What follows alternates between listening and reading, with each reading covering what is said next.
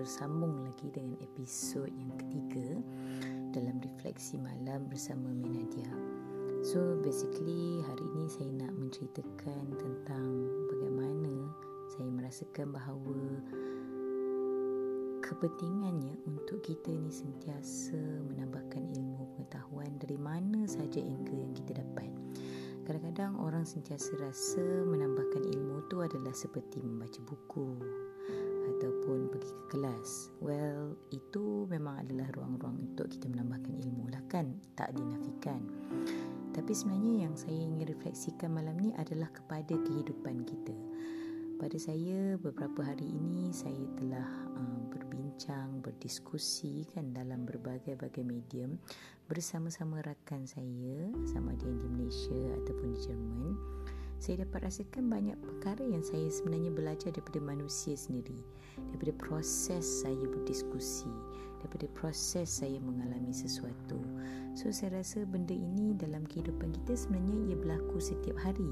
Kadang-kadang bukannya dengan orang yang profesional sangat pun. Mungkin dengan anak-anak kita mungkin dengan kawan-kawan kita mungkin dengan ibu bapa mungkin dengan uh, orang-orang yang bekerja sesama kita So bila saya fikirkan tentang perkara itu uh, adalah satu benda yang penting daripada kita untuk kita sentiasa membuka jiwa kita, membesarkan jiwa kita untuk merasakan bahawa kita boleh belajar setiap masa daripada seseorang, daripada sesuatu, daripada apa-apa sahaja.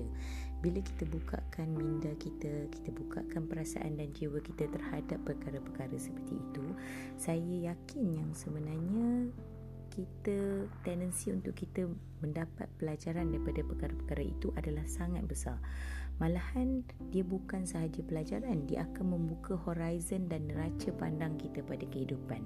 Sebab pada saya setiap orang, setiap manusia yang diberikan jiwa oleh Allah, mereka ini ada kelebihan dari segi pengalaman yang berbeza.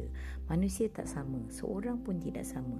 Tak sama dari segi perasaan, tak sama dari segi pemahaman, tak sama macam mana dia mencerna sesuatu, tak sama juga bagaimana untuk dia melihat sesuatu ataupun pengalaman-pengalaman yang Allah Allah dah sajikan dalam kehidupan dia. Sama ada ujian yang bentuk kebaik uh, kesusahan ataupun ujian yang berbentuk kesenangan kan?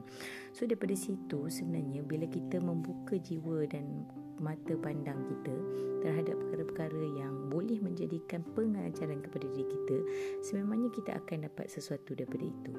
Dan malahan baru-baru ini saya kongsikanlah kepada anda. Apabila saya berbual dalam satu program bersama dengan seorang pakar saya dapat perhatikan bahawa pakar ini daripada sebelum ini saya pernah uh, bertemu bual dengan beliau dan sehingga ke hari ini ada perbezaannya. Beliau telah mengimprovekan banyak perkara yang menyebabkan saya rasa amazed dengan melihatnya dengan mata kepala sendiri kan.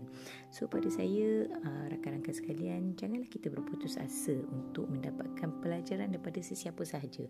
Malahan saya sangat um, menyokong ataupun uh, mencadangkan kepada anda untuk sentiasa membuka jiwa anda membuka jiwa anda untuk mempelajari sesuatu yang baru.